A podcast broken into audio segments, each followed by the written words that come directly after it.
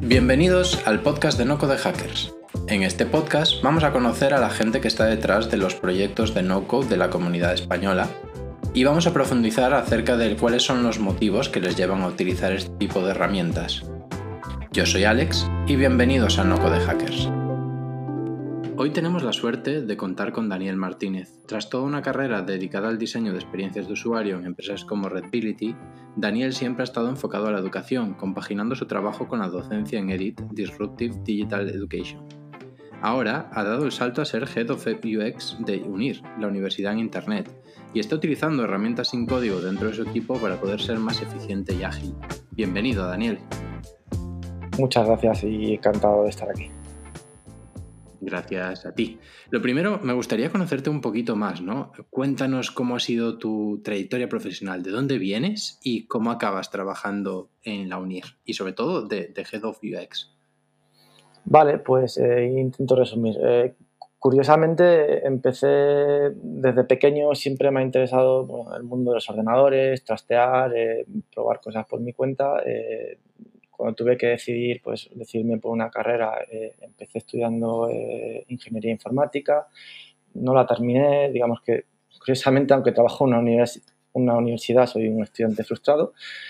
Y, bueno, eh, digamos que se quedó un poco el, proyecto de, la carrera a medias y, a partir de ahí sí que empecé a, enfocarme en, todo el tema digital a nivel de, de proyectos web y, empecé a, bueno, a conseguir algunos trabajos y, poder seguir aprendiendo por mi cuenta. En un principio me, me enfoqué más en la parte de, desarrollo front, pero eh, bueno, por suerte tuve la oportunidad de, de conocer eh, el concepto de, experiencia de usuario y, la verdad que fue, fue toda una revelación, ¿no? Porque eh, me encantó todo lo que había detrás de ese concepto todas las metodologías que, había y, para mí pues poner en el centro a las personas de todo lo que, vamos a, desarrollar después pues era, era una clave importante. A partir de ahí eh, empecé a buscar opciones para, formarme y especializarme en esto, pero la verdad que a nivel económico pues estaba bastante limitado. Eh, tuve la suerte de, de entrevistarme con, con el equipo de, de Redbility y me ofrecieron la oportunidad para, para entrar y, terminar de, formarme con ellos. Empecé con, desde lo más abajo posible como, como becario y a partir de ahí pues eh, fui aprendiendo y, bueno, tuve, tuve la gran suerte de que confiaran en mí y, poco a poco pues fui asumiendo más responsabilidades hasta que eh, durante los últimos años digamos que eh, fui el, responsable del equipo de experiencia de usuario y, bueno, y pasé por, varios departamentos. También estuve trabajando pues a nivel de, project manager que, la verdad que me ha dado una visión eh, creo que muy, muy importante de, la realidad, ¿no? de, cómo se gestionan los proyectos digitales. Qué interesante. ¿Y cómo fueron tus inicios en el mundo de la experiencia de usuario? ¿no? Porque has comentado que luego llegaste a Redbility y estuviste de becario y fue donde terminaste tu formación, pero ¿cómo empiezas? Eh, realmente, eh, como te decía, siempre me ha interesado trastear ¿no? y, probar cosas por mi cuenta. Eh, siempre cuando estaba en la universidad traté de, conseguir algunos trabajos para, para la parte económica sobre todo. Y, a raíz de, los proyectos que iba consiguiendo, pues eh, muchas veces me enfrentaba a que tenía que crear una web con, WordPress o, algún otro, otro CMS. Eh, a partir de ahí eh, me di cuenta que, había pues, diferentes plataformas y que la forma en la que estaban pensadas y, las interfaces y, y cómo, cómo, eran todos los procesos pues influía eh, muchísimo en, el tiempo que tenías que dedicar y, lo que podías llegar a conseguir. Ahí es cuando me empezó a picar la curiosidad, empecé a, leer más sobre el tema, empecé a informarme y, fue cuando empecé a buscar opciones de formación. hablo de, estaremos hablando de hace unos 10 años más o menos, cuando en aquella época existía K-School y, pocas opciones más. No, no es como ahora que, que, existe Ironhack y que hay un montón de, escuelas especializadas, por lo menos en, Madrid, Barcelona e incluso también a, a, nivel nacional en España. totalmente, me parece, me parece muy interesante los inicios, además en el mundo de la, de la UX, que suele ser un paso natural, ¿no? Es decir, cómo mejorar la experiencia de mis usuarios. Y precisamente en mejorar la experiencia de los usuarios acabas de Head of UX en Unir, ¿no? explícame qué es lo que hace exactamente el Head of UX en Unir. ¿Cuál es tu día a día? En UNIR me encargo de dirigir y coordinar el equipo de experiencia de usuario. Nosotros nos encargamos de conceptualizar y definir el funcionamiento de los productos y servicios digitales de la universidad. Esto es todo un reto ya que a día de hoy existe un ecosistema digital bastante grande para poder cubrir las necesidades de nuestros alumnos, profesores y el resto de personas que interactúan con UNIR en el día a día. Eh, dentro de este ecosistema nos enfrentamos a diferentes tipos de proyectos que pueden estar relacionados con webs comerciales o institucionales, plataformas de e-learning o marketing automation, por ejemplo.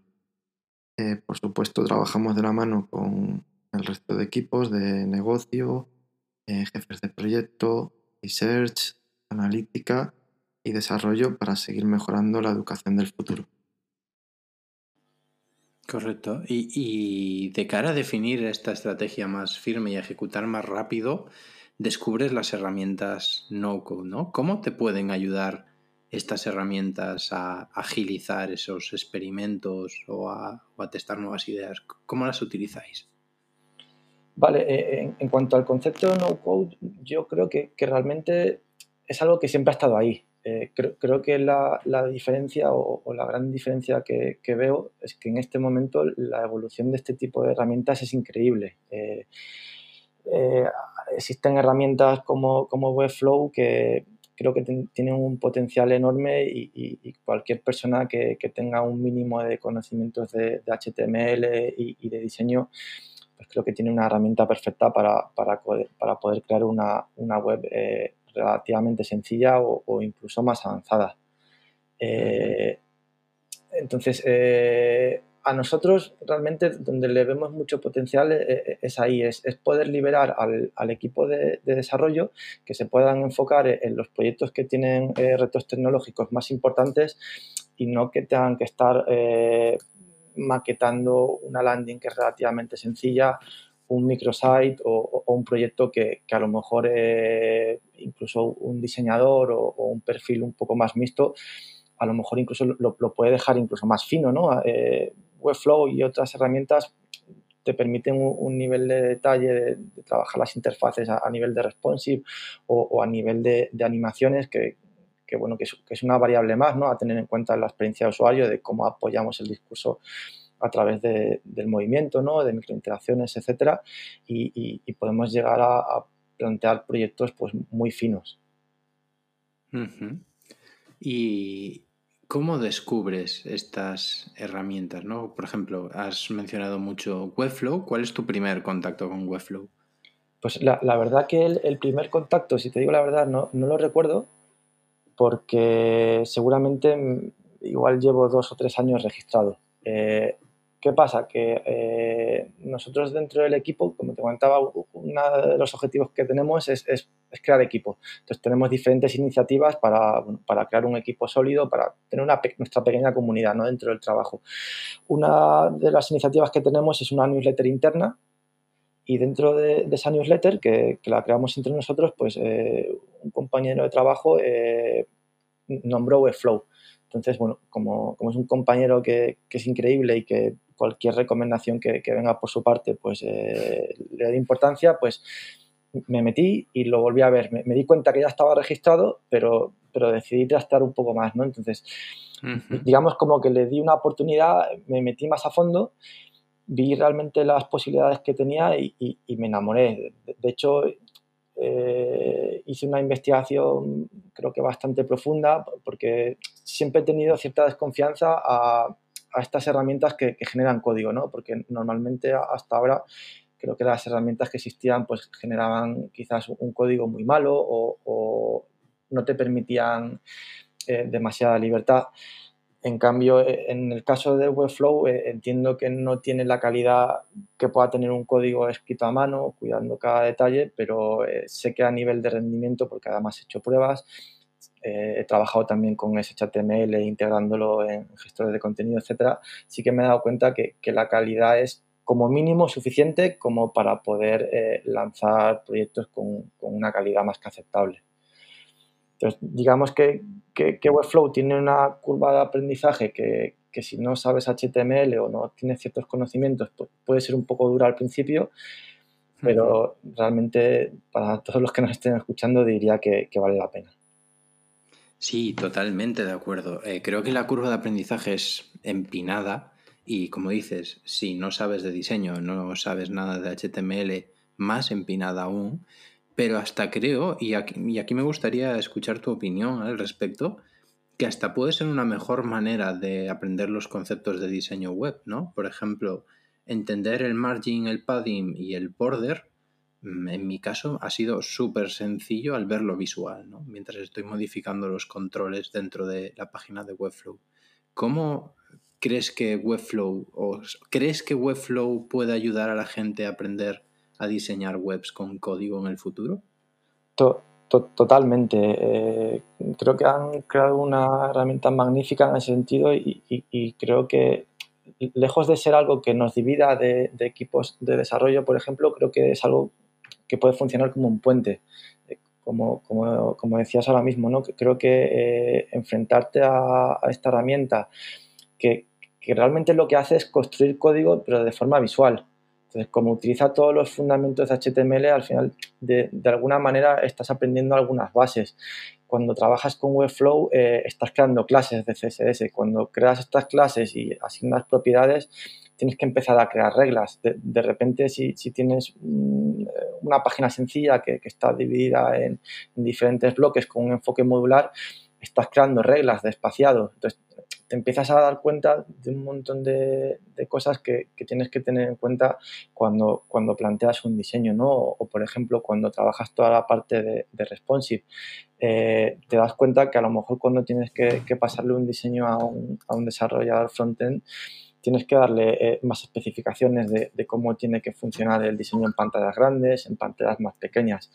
Además, algo que también creo que es una gran ventaja es la facilidad que, tienes para, para que en un clic eh, tengas tu, web online y puedas empezar a ver pruebas, ¿no? Puedas ver si de repente el, el call to action que tienes en móvil eh, se ve en el primer pantallazo o se te ha quedado por debajo pues hacer pruebas con diferentes dispositivos. Eh, en ese sentido, yo creo que, es un puente que, nos acerca y, que nos ayuda a entender mejor la tecnología, lo que se puede y lo que no se puede hacer. Es verdad que hoy en día creo que prácticamente se puede hacer todo, pero al final todo es cuestión del tiempo que lleva. Y volviendo un poquito más al proceso de, UX, ¿cómo ves a estas herramientas sin código? No, no Webflow en particular, pero todas en general dentro de un proceso de, de experiencia de usuario? Creo, creo que nos pueden ayudar para que, una vez que, hemos pasado por, la fase de research en un proyecto, estamos en plena ideación y, estamos en, una fase de, prototipado, creo que estas herramientas nos pueden ayudar justo para eso, ¿no? para crear en poco tiempo un prototipo más real en el que te puedas empezar a dar cuenta de, qué cosas funcionan y de cuáles no funcionan. Eh, igual que existe Webflow, eh, existen herramientas de, marketing automation donde es relativamente fácil eh, pues, crear una secuencia de correos que tienen que llevar a los usuarios en función de, las acciones que van ejecutando. ¿no? Eh, entonces, e, en ese sentido, me, parece maravilloso, ¿no? Porque puedes empezar a, prototipar y puedes empezar a, ver lo que funciona, lo que no, lo puedes probar con, con usuarios reales, etcétera. Lo puedes ver con el resto de, los equipos involucrados, se lo puedes enseñar al negocio. Es decir, más allá de ser herramientas que, nos puedan servir para desarrollar eh, productos mínimos o, incluso eh, productos que salgan a producción y que no necesiten un stack tecnológico más avanzado, creo que el, valor que tienen para construir prototipos eh, es muy importante tenerlo en cuenta. Perfecto. Eh, ¿Y qué herramientas utilizas? ¿Vale? Porque has mencionado Webflow, pero ¿qué más? A ver, eh, principalmente, eh, ya te digo, ahora mismo en, el punto en el que estamos es, estamos empezando a utilizar este tipo de herramientas en, algunos proyectos, casi a, modo piloto, ¿no? Estamos probando pues, cuáles nos pueden funcionar y, para, y para qué, ¿no? En ese sentido, utilizamos la que más de momento es Webflow.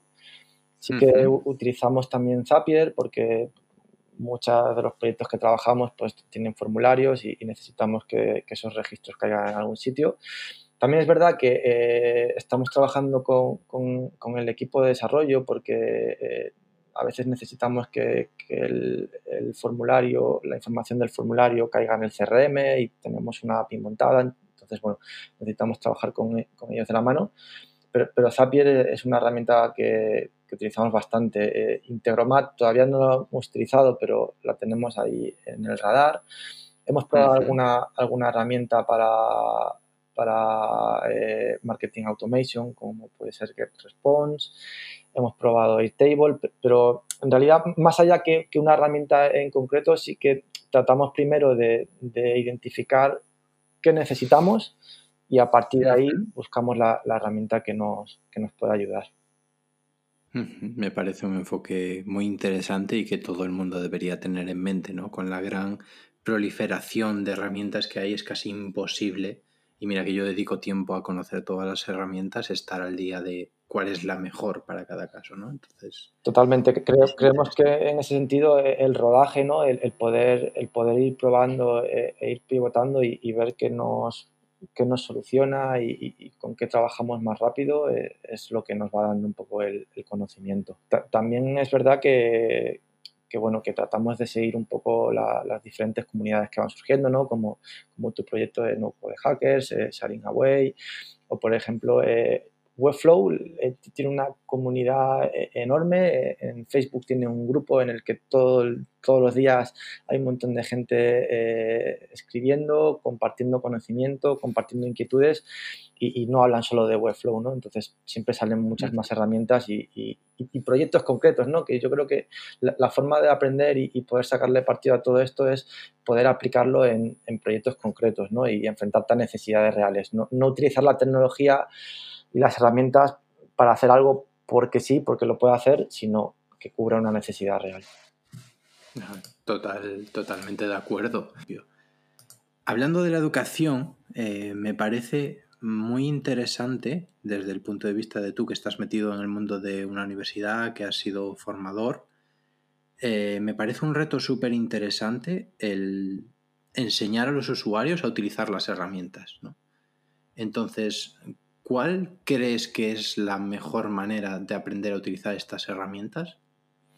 Eh, creo que la, mejor eh, forma es encontrar un proyecto en el que puedas utilizarlas y, empezar, a, empezar a meterte en el barro. Eh, en el caso de, Webflow, como decías, ellos mismos producen, bueno, tienen un concepto de, de universidad, producen una cantidad de vídeos importantes que, se, se, ve que los tienen muy trabajados, eh, son muy explicativos y, muy didácticos.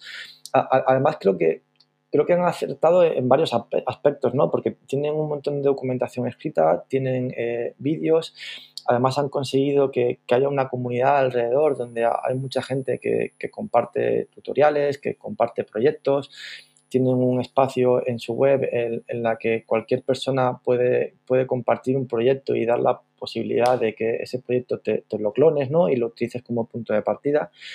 Y además, por ejemplo, si eres un poco más curioso, eh, dentro de Webflow hay un marketplace de, plantillas, igual que en WordPress o, otros sistemas, pero justo tienen la particularidad de que tú puedes abrirte estas plantillas con, con, el, con la herramienta de Webflow. Entonces tú cualquier persona de una manera sencilla puede investigar cómo están creadas estas plantillas y, también es una forma de una ingeniería inversa, digamos, eh, poder ver cómo está montado y tratar de replicarlo por tu cuenta, ¿no? Es decir, yo más de una vez he, necesitado montar eh, una parte de la interfaz muy concreta que a lo mejor no tenía muy clara cuál era la mejor de hacer, cuál era la mejor forma de hacerla he navegado entre las plantillas que, hay eh, en el marketplace, he, encontrado una que resuelve justo lo, que, lo mismo que yo quiero hacer y me he puesto a, investigar un poco cómo lo tenían montado y, de esta forma pues he conseguido, he conseguido resolverlo.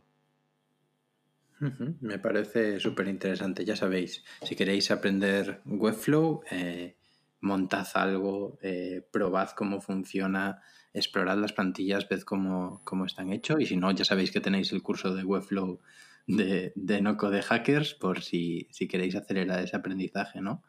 Eh, creo que hasta aquí ha llegado el podcast. Muchísimas gracias, Daniel, por dedicarnos esta, esta parte de, tu tarde y, encantados de conocer la historia de, Unir. Eh, muchas gracias a ti y, sobre todo por, el proyecto que, estás creando, por, todo el conocimiento que, estás compartiendo y, por esas ganas de, compartir y de crear comunidad.